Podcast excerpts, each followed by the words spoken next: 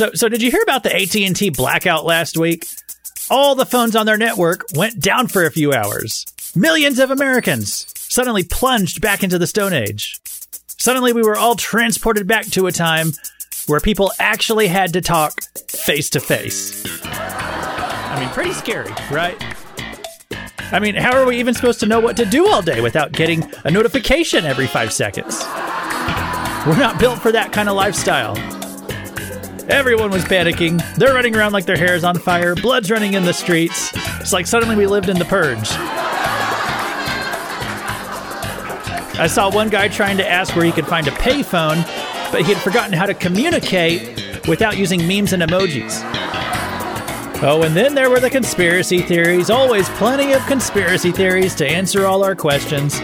And of course, the government doesn't make it any better. They tried to tell us that the whole network went down because of a solar flare. I mean, seriously, a solar flare. A solar flare that mysteriously only affects AT&T cell phone towers.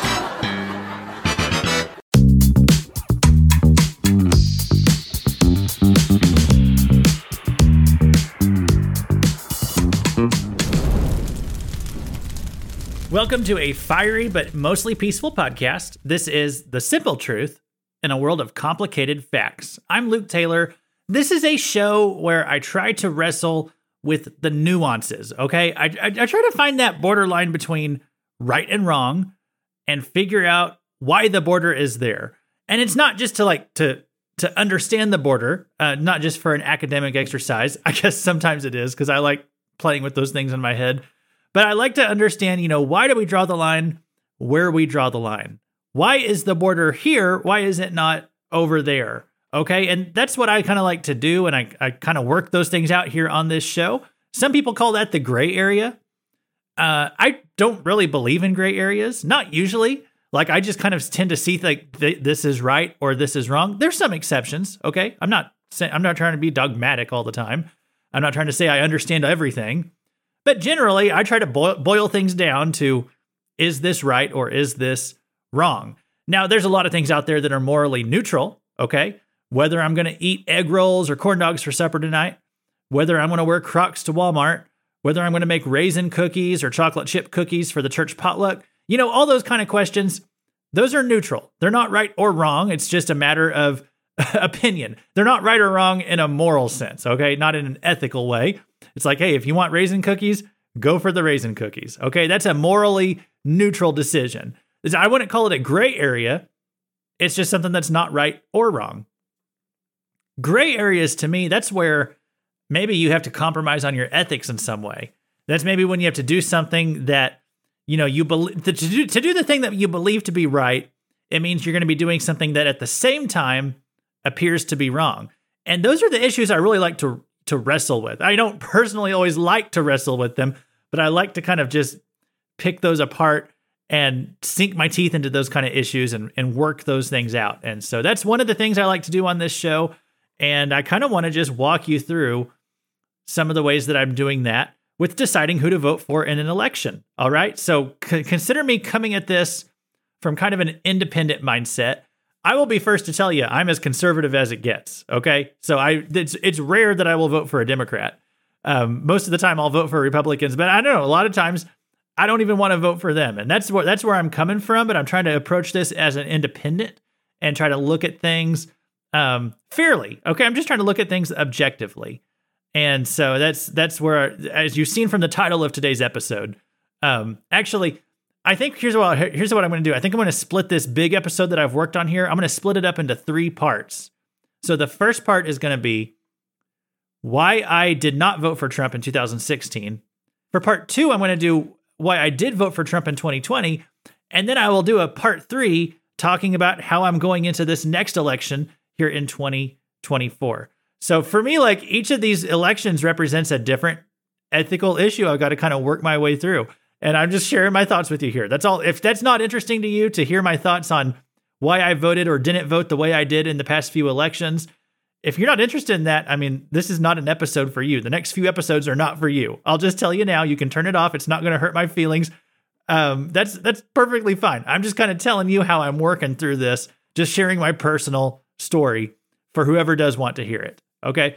So these are the, I kind of like to just work my way through ethical things. That's why I love crime stories so much. I've talked about on this podcast a lot about how I love crime stories or I like stories with ethical dilemmas. Okay. Um, 24 was a show that was really great about that. Jack Bauer, he was the main character. He was constantly being put into these really impossible situations. You know, there'd be these scenarios where it'd be like, you know, do I save my wife or do I stop the terrorist? Do, do I go rescue my daughter, even if it means I'm going to have to let this bomb blow up? You know, and, and and Jack Bauer was always up against a ticking clock to to save the day, and he always had to decide fast. And, and 24 would do this thing that I just I really appreciate it in a story. Uh, this is how you know it's a good story when the writing and the the acting and all that it comes together, and it really makes you empathize with the characters in the story. You know, it puts them in some kind of ethical dilemma and really kind of makes you walk through it with them. And you know, that's what 24 would do a lot is it would get me to that point where I could empathize with either decision that the character was going to make. And and that when when I'm there, I'm like, okay, well, whatever they choose to do, you know, I'm not even going to judge them for it because I know they're just in a tough spot. I I want to see what they're going to do, but I'm like, I'm not even going to hold it against them. you know, that's a that's a good story when it can take you on that journey. Um, or to go back to crime stories, Breaking Bad. That's a that's a story about a man who finds out that he's going to die of cancer. He's going to die very soon.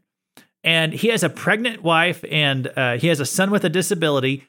And Walter White, he has nothing to leave his family except debt.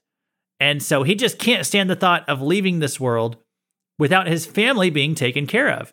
And so he's a high school chemistry teacher and he realizes that he can make a good chunk of change with, with, with the time he has left. He could do that by just making some drugs. Now, that is an unequivocally evil decision, right? You know, anybody who wants to make drugs is doing something wrong.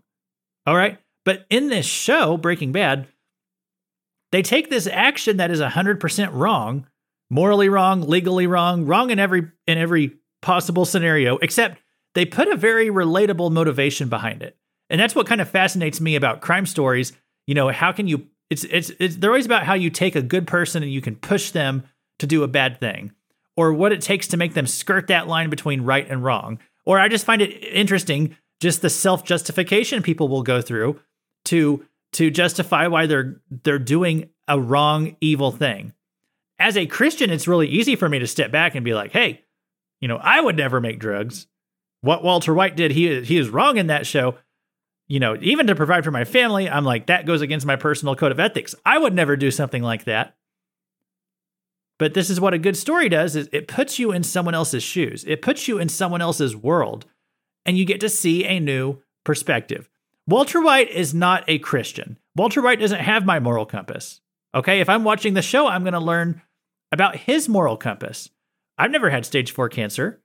I I can't really say what I would be capable of if I was in his shoes.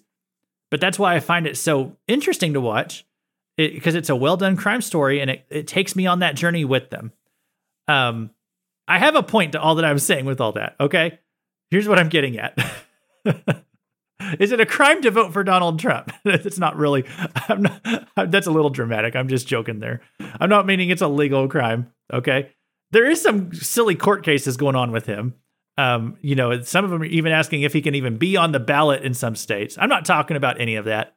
I'm really wanting to talk today about is it ethical? Like for me as a Christian, as a conservative, um, is it is it right for me to vote for Donald Trump? Uh, is it is it right for me not to? Is it is you know what's the right thing to do in this? It's a question I really struggle with. I wrestle with this. Okay, so here's my story. All right, and I'm not like you know like any good story.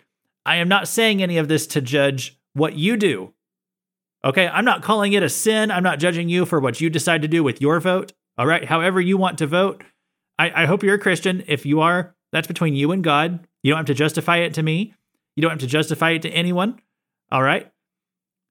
But I'm kind of think I'm speaking for a lot of people when I say there's a lot of people, even even inside the conservative movement, who struggle with this decision of who to vote for in the election. And so I just want to voice where I'm at on all this. I want to explain why I struggle with it the way that I do. So, like I said, this episode here, I'm only, I'm still in the introduction for part one. Okay. That's why I'm going to break it up into three parts. so it's not like a, an hour and a half episode. Okay. I want to talk about why I did not vote for Trump in 2016, why I did vote for him in 2020, and why I'm as yet undecided for 2024. Um, but I will to, I will try to be fair. I'll try to mention a few things that Trump could do to earn my vote. But that's going to be my main topic for these next few episodes. I'm not going to make you wait a week for each one.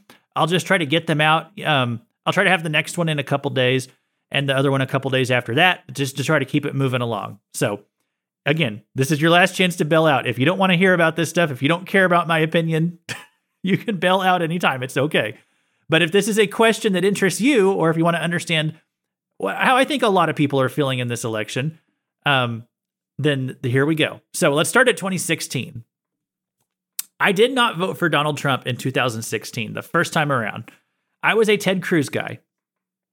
I probably would have voted for just about any of the Republican primary challengers that year. There were a lot of good ones up on the uh, in the debates and all that.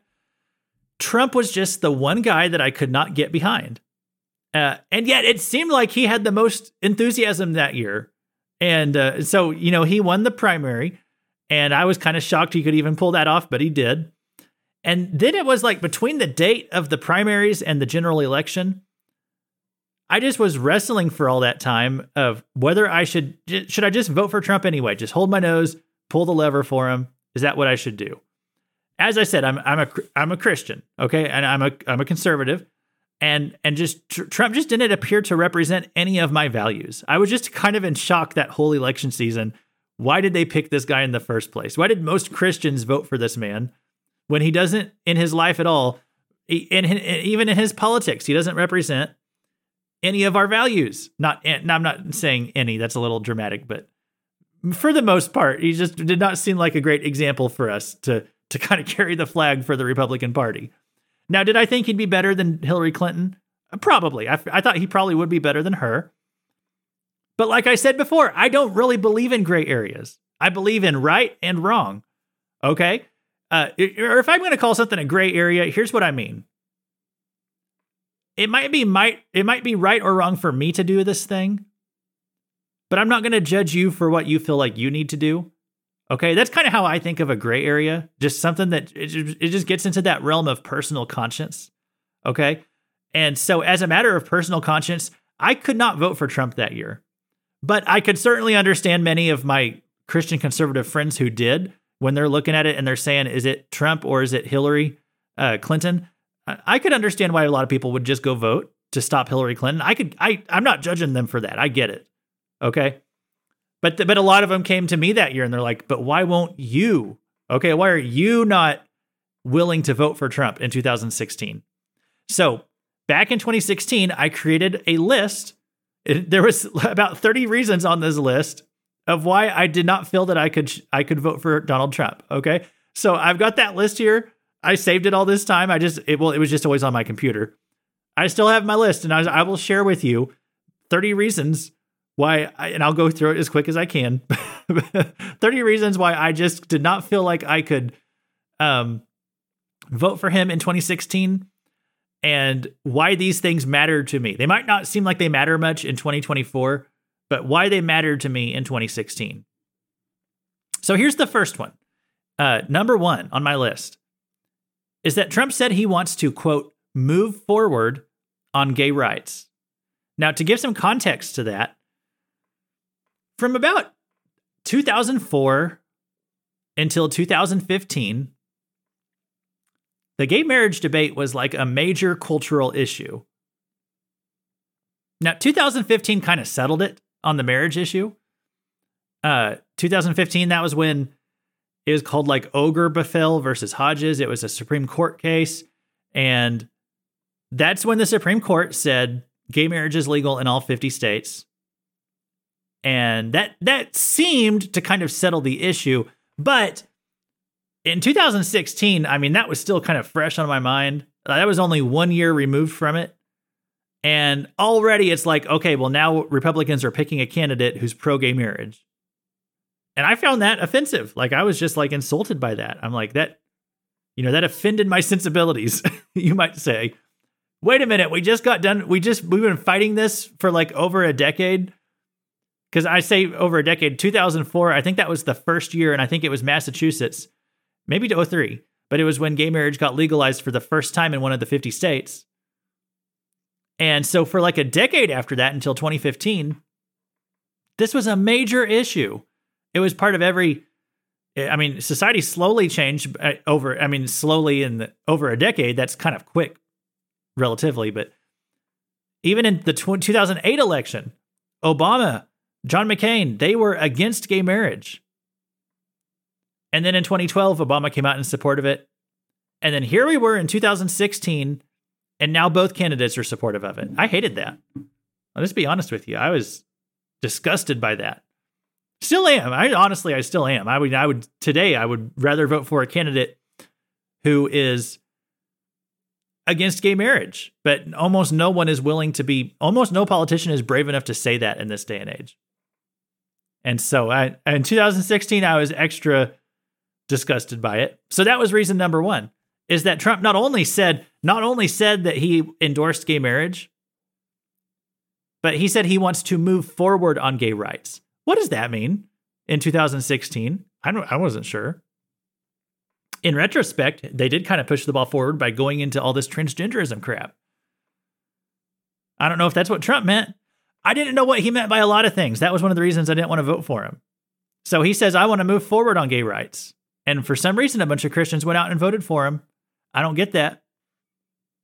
I still don't agree with that, but that's who they chose that year. So going going into that 2016 election, I was like, man, I don't I don't feel like I can vote for someone who. And I'm sorry, I'm only on reason one out of 30. I will go quicker through the other ones, but this was a major one for me. It's like I can't go out and vote for someone who stands against the thing that I have been standing for for the past decade you know, as long as I had been an adult, that had been a major issue. So, okay, I'll move on now. But that was a big one for me. Similar reason number two Trump thinks transgender people should use whichever bathroom they want. I was bothered by that. this was 2016, guys. This was, I think you were saying this in 2015. The transgender thing was not even nearly the movement that it is today. It was starting to ramp up, but it was not what it is today. There wasn't this major push to embrace transgenderism back then like there is right now. You know, it's gotten way out of now it's like, you know, 70 genders, uh, unlimited numbers of genders really is what they say. Uh, the Democrats, the progressives, they say, "Oh yeah, and you can marry whoever you want, you can identify whatever gender you want to be, you can do it as a child, and we don't even have to tell your parents about it."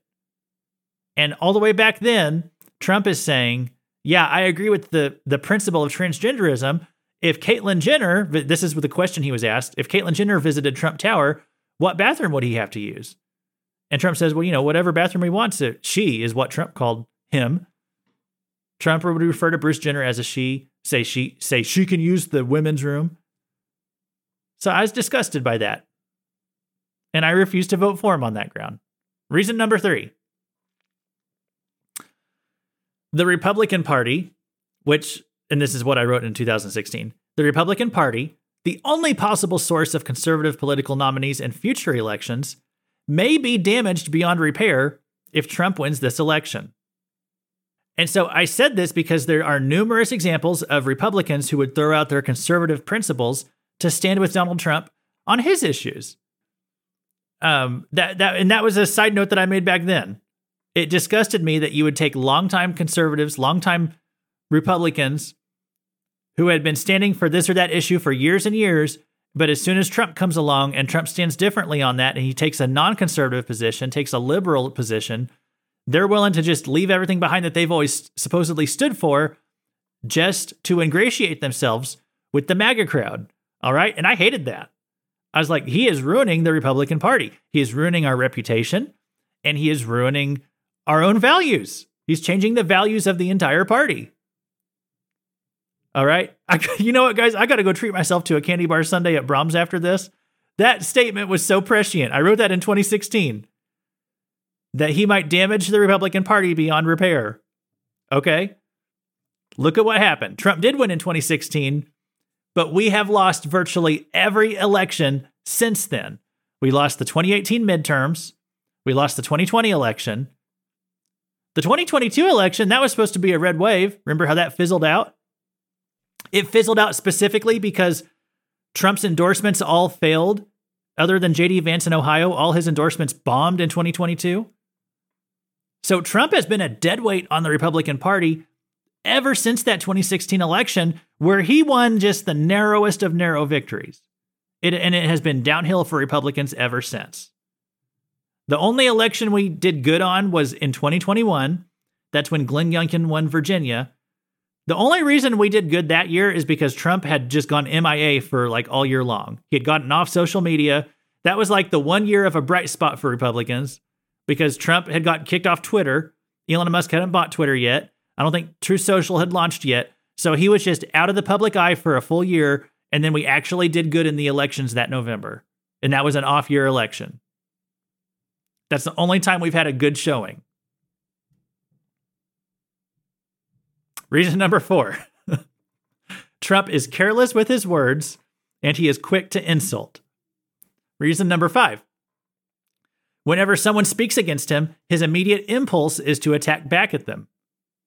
Number six, he mocked Ted Cruz's wife's face.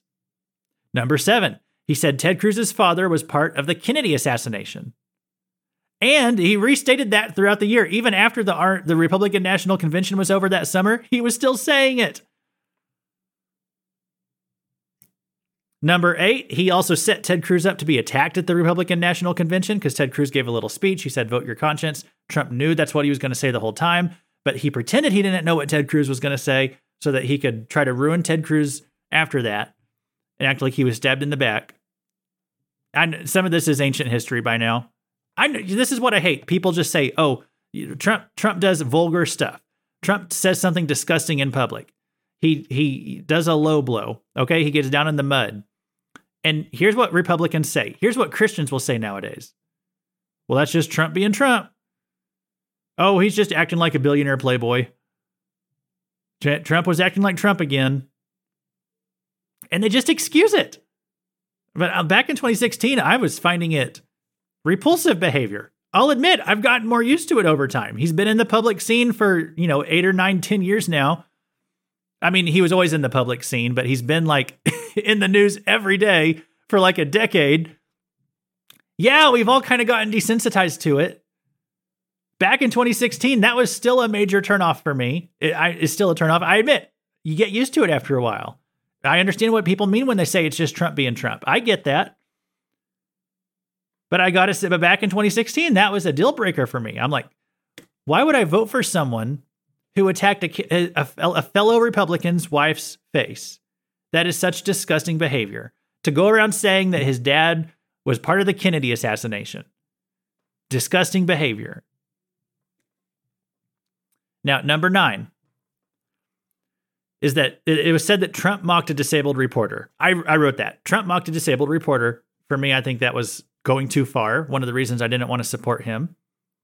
Now, let me put an addendum on that one. That was actually fake news. Maybe you've heard about this before that Trump was mocking the disabled reporter. Um, that turned out to be fake news, and I was fooled by it before the election. If you've seen video footage of Trump mocking the disabled reporter and you see what the reporter looked like, I can understand. It was totally obvious. Oh, he must be mocking that guy's disability. But if you actually look at this is where how the fake news just kind of like didn't tell the full story. For years, for years and years and years, Trump has used the same mannerisms to imitate somebody as like mock, saying that they were flustered. It didn't have to do with the reporter. He had like a shriveled hand or something. It wasn't mocking that reporter specifically. It was something that Trump does like all the time. And so I admit I got fooled on that one by fake news. But this was the way that Trump would talk and kind of shake his hands. That wasn't something about just that reporter. It was something Trump has done lots of times. So anyway, you can say you still don't like it. You can say it still looks stupid. He actually didn't mock a disabled reporter. Now, that was number nine on my list of 30 things. Uh, that wouldn't have been like, that wasn't the one thing that made me not vote for him. It was just one of my 30 reasons. But I'll just admit, I will admit, um, that was fake news and I got fooled by it. Okay, I'm going to stop and get a drink, and then I will I'll come back and we'll jump into reason number 10 today. So number 10 is a great one. You got to you got to stick around for it. I'll be right back. A solar flare that mysteriously only affects AT&T cell phone towers. Yeah, yeah, next thing you know, they're going to be trying to tell us that Bigfoot caused rush hour traffic. Oh, oh, oh, and, and here's the best part. So while we're all twiddling our thumbs with nothing to twiddle them on, guess what floated over our heads? That's right, another Chinese spy balloon. Yeah, you heard me right. So China's up there in the sky, and they're like, oh, what a coincidence, America. Your phone stopped working. How strange. Yeah, not much of a mystery to piece together if you ask me. This isn't exactly a game of Clue.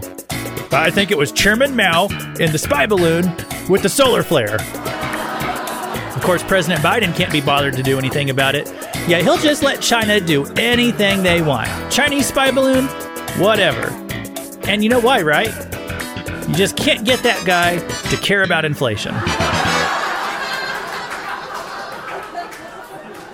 Okay, I'm back. Just had to get a cup of tea and explain to my wife what a blue moon was.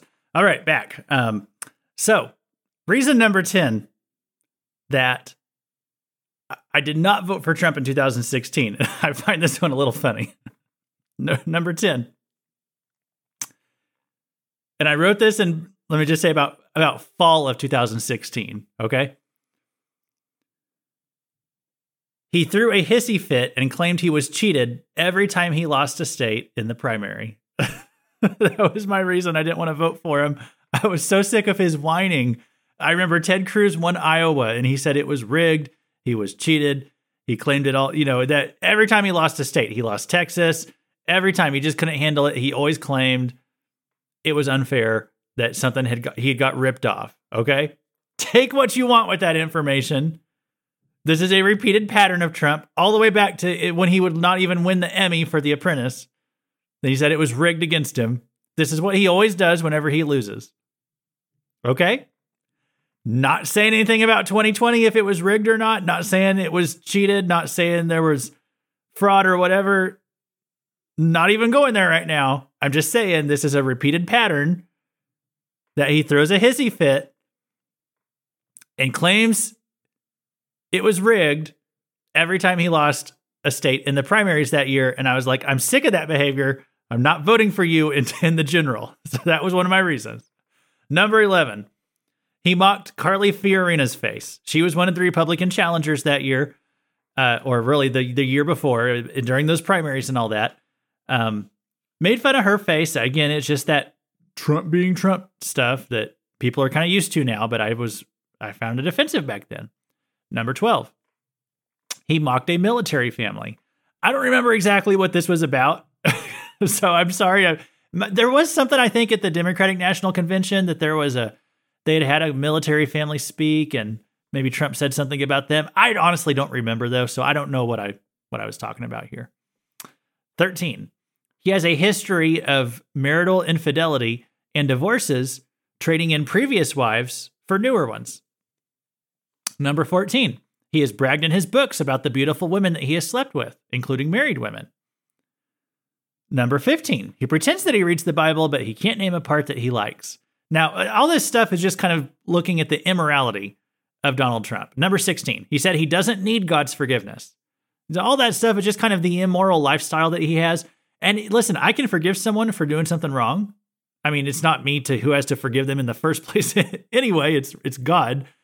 But I can I can let stuff go. I can move past it if they will express some kind of repentance, sorrow, contrition about it. Okay, I can, then I can kind of okay, you know, I've made mistakes too. I've done sinful things too. And thankfully God's forgiven me and I can extend that to someone else, but I had a real problem with the fact that he was unrepentant about all this. He just brag about it openly. Number 17. He praises dictatorial leaders of other nations such as Putin. Now, I'll make a comment on this in retrospect. I don't think that Trump's praise of dictators like Putin or Kim Jong il, I don't think it was because Trump wanted to be a dictator as well. That's the vibe that some people got before the election, before he was president. And I, I don't know, I might have got that vibe too. I don't know. I was not comfortable with how he would praise them. in retrospect, now that he's been president and I could kind of see what he was doing, I can see the persuasive element behind it that he he made he made kind of he kind of settled some some tensions in the in the um foreign policy nature. He kind of settled some tensions and and so I can I can see the benefits that he was reaching out to them and giving them an opportunity to kind of settle down. All right, I'll talk more about that next time I think, but that in retrospect that one is not such a big deal to me as it, as it was back then. Number 18. This is about the fact that there was an open seat on the Supreme Court for this election and he had released a list of names of people he would select if he was elected. But here's what I said on reason number 18 he released a list of names for SCOTUS appointments and then walked it back, saying he might not choose from the list. and so that for me, I was like, well, what's the point of putting out the list? I could maybe trust you um, a little bit more that you were going to pick a good person for the Supreme Court if you said that you would just select from the list. But he puts out this list, and then a week later, he's saying, well, I might not pick from the list after all. So, to his credit, whenever he did get into office, he did pick a name from the list. It was Neil Gorsuch. And he would always put out lists of people that he was considering. He was always very transparent about this, and I appreciated that. That he did select from his own lists. But before the election, I didn't know if I could trust him, especially when he's saying he might not pick from the list. so that was that was a slap in the face to me. He also said he might put his sister on the Supreme Court. He had like a sister who was a judge. And this sister was as liberal as can be. Okay, so that that stuff was bothersome to me. Number 19, he defended Planned Parenthood. He said they do many wonderful things. Number 20, his defense of abortion, uh, or I mean, sorry, his defense of pro life, his, how do I say this? His opposition to abortion that he was claiming he had, being the Republican candidate, it seemed very tenuous to me. Okay. And he seems unable to articulate a pro life position. That is that is what I wrote back then. That's what I was getting at. I didn't trust him to be really pro life. All right. Again, in retrospect, some of his Supreme Court appointments got Roe versus Wade overturned. I give him credit for that. Honestly, I do. I'm very that's the best thing he did was his Supreme Court appointments. So I'm very thankful for that. That was one of the reasons I did, turned around and did vote for him in 2020. But I'll talk I'll talk more about that next time. 21. His plan to for, to force employers to provide maternity leave pay um, that, that's all I wrote back then. Okay. I seem to remember this. I don't really remember this a whole lot. I think his daughter was behind it. Um, I don't remember if that ever got through Congress or what happened. He had this idea to force employers to provide maternity leave pay. And I can't even remember whatever became of that. But it was not a conservative plan, that's for sure. Uh, it would have been bad for women, actually, uh, in the long run. 22. His statement about banning people based on religious belief it sets a bad precedent for liberals to use it someday against Christians. I think that might have been about a Muslim ban or something like that. He might have said something about a Muslim ban, and um, yeah, it's, it, so if you say I want to discriminate on the basis of you being a Muslim, hey, I don't want you know Muslim terrorists here either. I can understand the the inclination to do that, but the Democrats are going to use that against Christians someday. So we don't we don't want that kind of standard being set. Reason number twenty three Exodus 18, that is a chapter of the Bible with some principles for selecting leaders. And I felt that it disqualified Trump. There's four qualifications that it gives. And I felt that he was disqualified on all four of these. Number one was being competent or able. And I don't think Trump had shown himself to be either. Two was honest. Three was God fearing.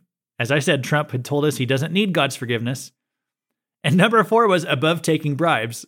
One of the things Trump had said when he was talking about how he knows how DC works, and he bragged about how in the past he had bribed politicians because he knew how the system, how it worked, and why it was a swamp. And so, anyway, I, for those four reasons, I was like, well, I don't think he's qualified biblically to be a leader. Number 24. To be affiliated with a man as evil as Trump would mar my Christian witness. I'm going to have a lot to say about that over the next couple episodes. So we'll hang on to that one for now. 25. I would lose any moral authority to preach on gay marriage. So I was pastoring back then. That's why I said this. I would lose any moral authority to preach on gay marriage or against transgenderism if I voted for someone who was in favor of those things. So there you go. I'll talk more about that next time. 26. The lesser of two evils is still choosing evil. Okay, this was an argument people were putting out like, hey, you might not like Trump. He might not have been your first choice. You might despise the guy, but it's him or Hillary. You got to pick the lesser of two evils. So this was a um hey, this is a way that some people make decisions. I'm not going to run you down. If that's how if that was your calculus, I'm not going to attack you for that. Okay? I get it. I certainly understand. This is one. This is what I talk about when I'm like, what's the right, what's the wrong. Sometimes you have to do the wrong thing to get the right result. I get it. That's why you know we we got to talk about these things. That's fair. All right. My stance at that time, and and still basically is, but choosing the lesser of two evils is still choosing evil. Um, the argument that I must always choose the lesser of two evils that only works if someone, you know, if someone has a gun to your head and they're forcing you to pick between two options, then maybe you have to pick the lesser of two evils, okay? Christians still have another option. They can vote third party, they could not vote at all. So I was not forced to participate in that election. If I thought both the the possibilities of who to vote for were crap, then I have the option of voting for neither. So that lesser of two evils thing, the lesser evil for me might be not voting at all. That might be the lessest evil. lessest is not a word, but if you get what I mean, the less evil, the lesser evil, the lessest evil might be just staying out of it entirely. That's what I did. So anyway, the lesser of two evils thing, that that argument just doesn't hold water with me, especially on something like voting. Okay? That um I could just not vote then. All right? Cuz hey, listen. Render under Caesar that which is Caesar and that which is that which is God unto God. The American political system, as great as it is, I think it's the best one in the history of the world. It is a world system. It's not God's system. Right? It's not God's. I don't think we should use it to vote for evil. You know, uh, I would not say we should go vote for Hillary. She's a, she's more wicked than Trump. I I agree. But I don't have to I, I there's no there's no expectation to me from a Christian point of view that I must participate in a world system in the first place. I think Christians have the option of voting for neither at all and staying out of it. That's fine. I mean, if, if the choices are going to be Trump and Hillary or Trump and Biden, I think it's perfectly morally acceptable to just say, I'm staying out of it entirely. So you have this, I, I, you have, maybe this is that gray area thing. I say, I'm not going to judge you for what you choose to do. I know people want to judge me for what I chose to do. I think it's a judgment free zone. I got to go with my own conscience. So, the lesser of two evils, you're telling me I have to choose an evil when I don't. Number 27 Trump's general sexist comments about women, some of which are overblown, but others which are highly inappropriate, like saying about Megyn Kelly bleeding out of her wherever. That was, you know, so Trump said these kind of comments, and I just found them disgusting. And so that was one of the reasons I didn't want to vote for him. Uh, number 28, mocking a disabled report. I have this one on the list twice. I don't know why. this is this is a list of 30 reasons. Okay. I, I had 31 originally. It's really only 30 because I put, for some reason, I put mocking a disabled reporter on here twice. That was an accident. Number 29.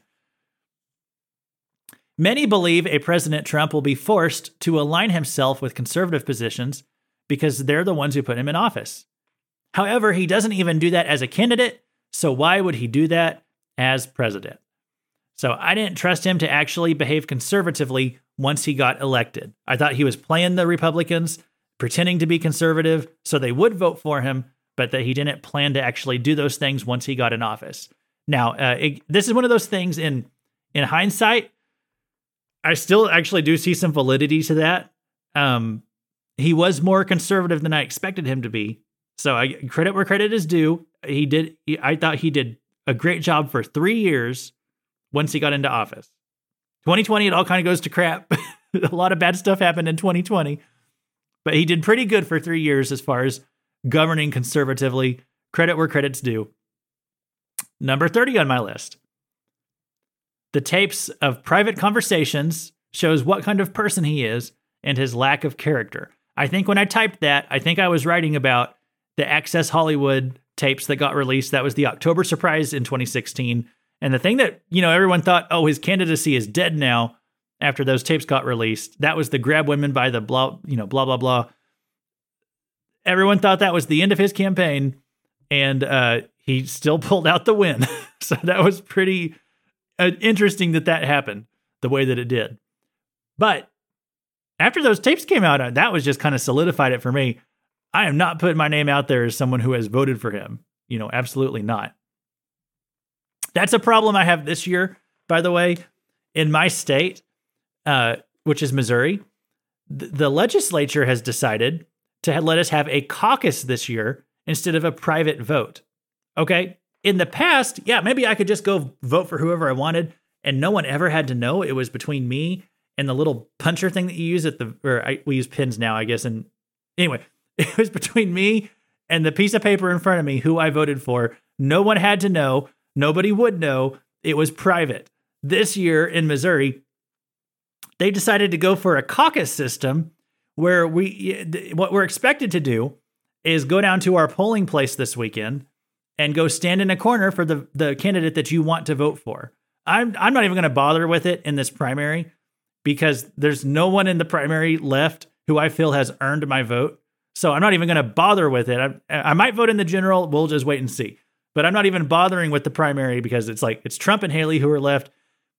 Both of them have disappointed me greatly in in this campaign season. So um, I'm not even going to bother with it. But if I did, if I was going to go, guess what? I'd have to. If I was going to vote for Trump this year, I'd have to go stand in a in a public location and do it publicly, standing before the whole world of my county, anyone who came there, honestly, with how disgusting he acts a lot of the time, I just I don't think I don't think I could go stand and you know let people know that I'm voting for Trump, especially not in this primary when there could potentially be other good candidates out there.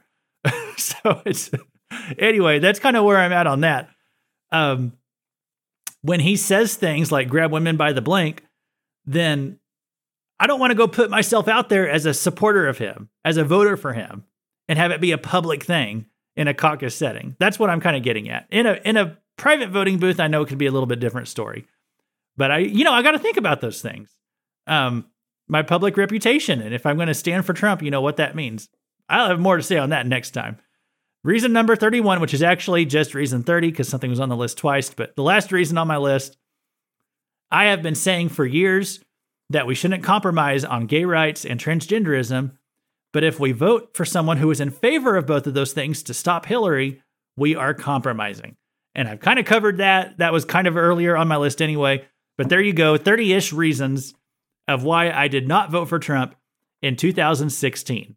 So after hearing all that, maybe you're wondering why, Luke, with your so called convictions, and conservative Christian principles, did you turn around and vote for him in the year 2020? Well, I'll tell you all about it next time. so we'll be back in the next in the next uh, probably the next couple days I'll get the next one out and I'll go through that whole story again for anybody who wants to hear it and how I kind of work through these things and weigh my decisions and go through all that. I will I will go through it all with you if you want to hear it. Come back next time. And uh, thanks for being here today. This has been Luke Taylor, and this has been a fiery but mostly peaceful podcast.